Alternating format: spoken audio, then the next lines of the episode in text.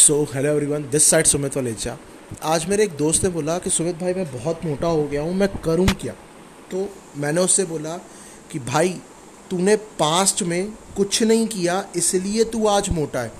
और तू फ्यूचर में भी मोटा रहेगा बिकॉज़ तू आज की डेट में भी ना कुछ कर नहीं रहा है। तू सिर्फ़ सोच रहा है कि भाई, मैं करूँ क्या? हालाँकि तेरे पास आंसर है कि तुझे एक्सरसाइज करनी है। कई बार ना ये सेम सिचुएशन हम सब की लाइफ में आती है। हम सबको यही पता होता है कि हम लोगों को क्या करना था पास्ट में, कि जिसका रिज़ल्ट हम लोगों को आज मिले। और पास्ट तो छोड़ो, वो तो गया। बट हम लोगों को आज पता है कि आज हम लोगों को क्या करना है, जिससे फ्यूचर में हमारा ये रिज़ल्ट होगा। पर 95 परसेंट लोग ना नहीं करते। तो इसीलिए ना आज, अभी, तुरंत, इसी पल से एक्शन लो।